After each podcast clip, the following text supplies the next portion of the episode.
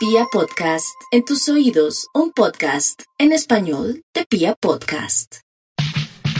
Un podcast que te dice la verdad sobre el marketing. Un podcast para ti. Marketing digital al desnudo con arroba soy Carito Ruiz.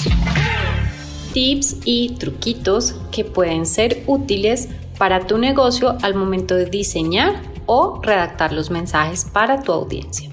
Vamos a empezar con la parte de diseño. En la parte de diseño siempre te recomiendo que juegues con muchas piezas porque a veces lo que uno cree que no va a gustar es el que más resultados genera a nivel de conversiones o a nivel de ventas. Entonces, siempre intenta lanzar tres tipos de anuncios a nivel gráfico. Unos que sean con bancos de imágenes, otros que sean con banco con fotos propias y otro que sea, por ejemplo, como un mix entre animaciones o texto y que haya como un mix de este tipo de herramientas, porque así tú también pues vas a saber cuál de estos diseños le gusta más a tu audiencia.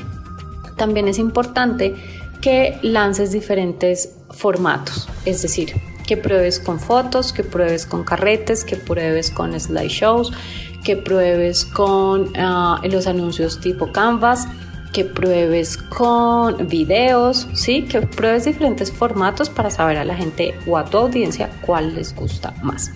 Y también es importante que los adaptes a cada formato, es decir, que si tú vas a pautar en historias de Instagram, realmente el tamaño del anuncio pues corresponda a las historias de Instagram, que es un formato vertical, y no que se te vaya ahí el mismo anuncio que estás publicando quizás en el feed, que puede ser por ejemplo cuadrado, ¿cierto?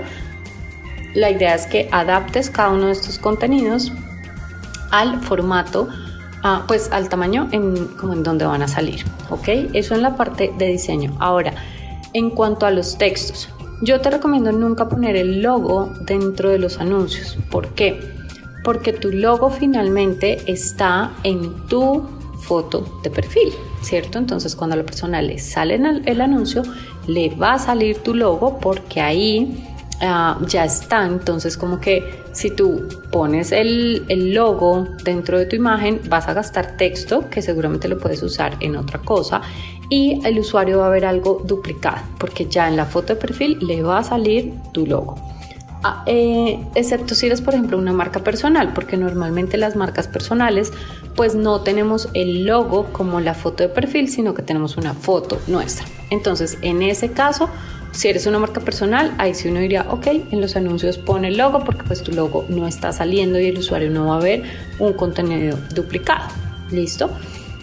en cuanto a los textos, siempre trata que los textos que van dentro de las imágenes o dentro de los videos sean legibles, no uses tipografías que sean muy complicadas de leer porque pues las personas si se enredan o como que si ven que no es fácil de leer, ni siquiera se van a fijar en el contenido, sino que van a seguir derecho.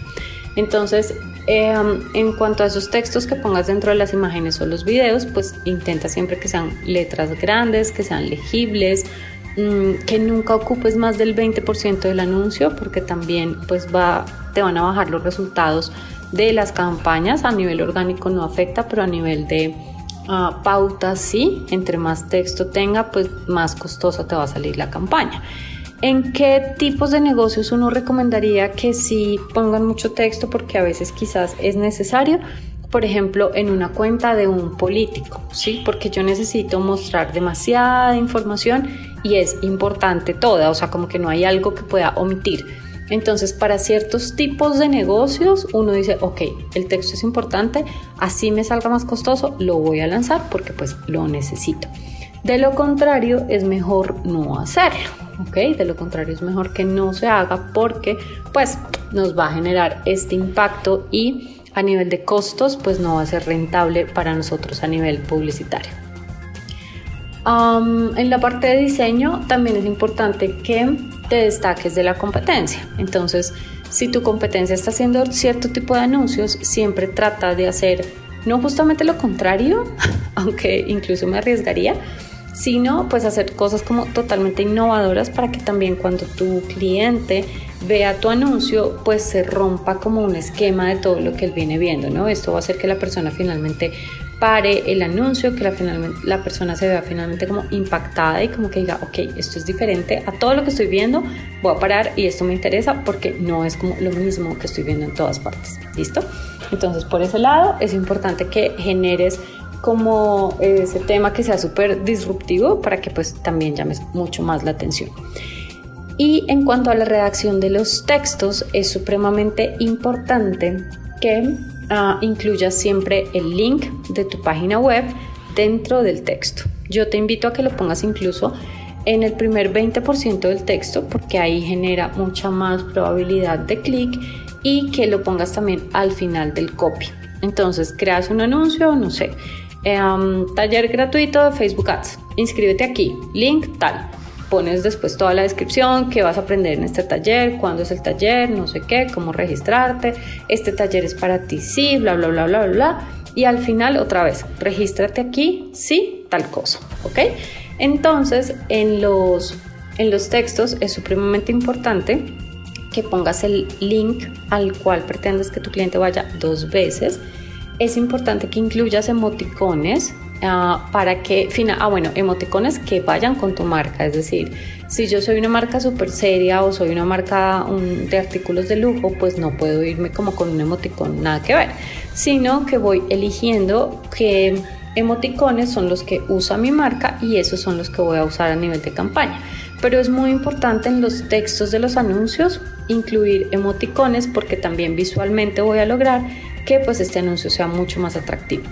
Trata de generar siempre diferentes párrafos para que no sea como un texto súper largo, sino divide incluso todo o ponle viñetas, numéralo, elige distintas opciones donde para la persona sea mucho más agradable tener este tipo de lectura si es una lectura larga y sobre todo pues al final incluye o varias veces también dentro del texto según si estás llegando a una audiencia fría o a una audiencia caliente puedes incluir varias veces el call to action. Entonces, si tú quieres que la persona compre, pues tienes que ponerle varias veces dentro del texto. Compra aquí, compra el tuyo aquí, compra esto aquí, ¿sí? O sea, ¿qué es lo que quieres que la persona haga? O si quieres que se registre un curso, entonces regístrate aquí, inscríbete aquí, haz clic aquí para inscribirte, ¿sí? Siempre incluye los call to action porque muchas veces las campañas no funcionan porque el usuario ni siquiera tiene claro qué es lo que tiene que hacer. Si nosotros no le dejamos claro el camino al usuario, pues él se va a perder y al final no lo va a hacer. Entonces, incluir los call to action también es súper importante a la hora de redactar estos mensajes y trata de usar una de las tres fórmulas de copywriting para generar anuncios y textos que realmente conviertan y que enganchen a tu audiencia. Estos son como los tips y truquitos que hoy te puedo dar al momento de redactar los mensajes para tu audiencia y vamos a profundizar mucho más en el siguiente capítulo donde vamos a hablar sobre mm, toda esta parte de persuasión publicitaria.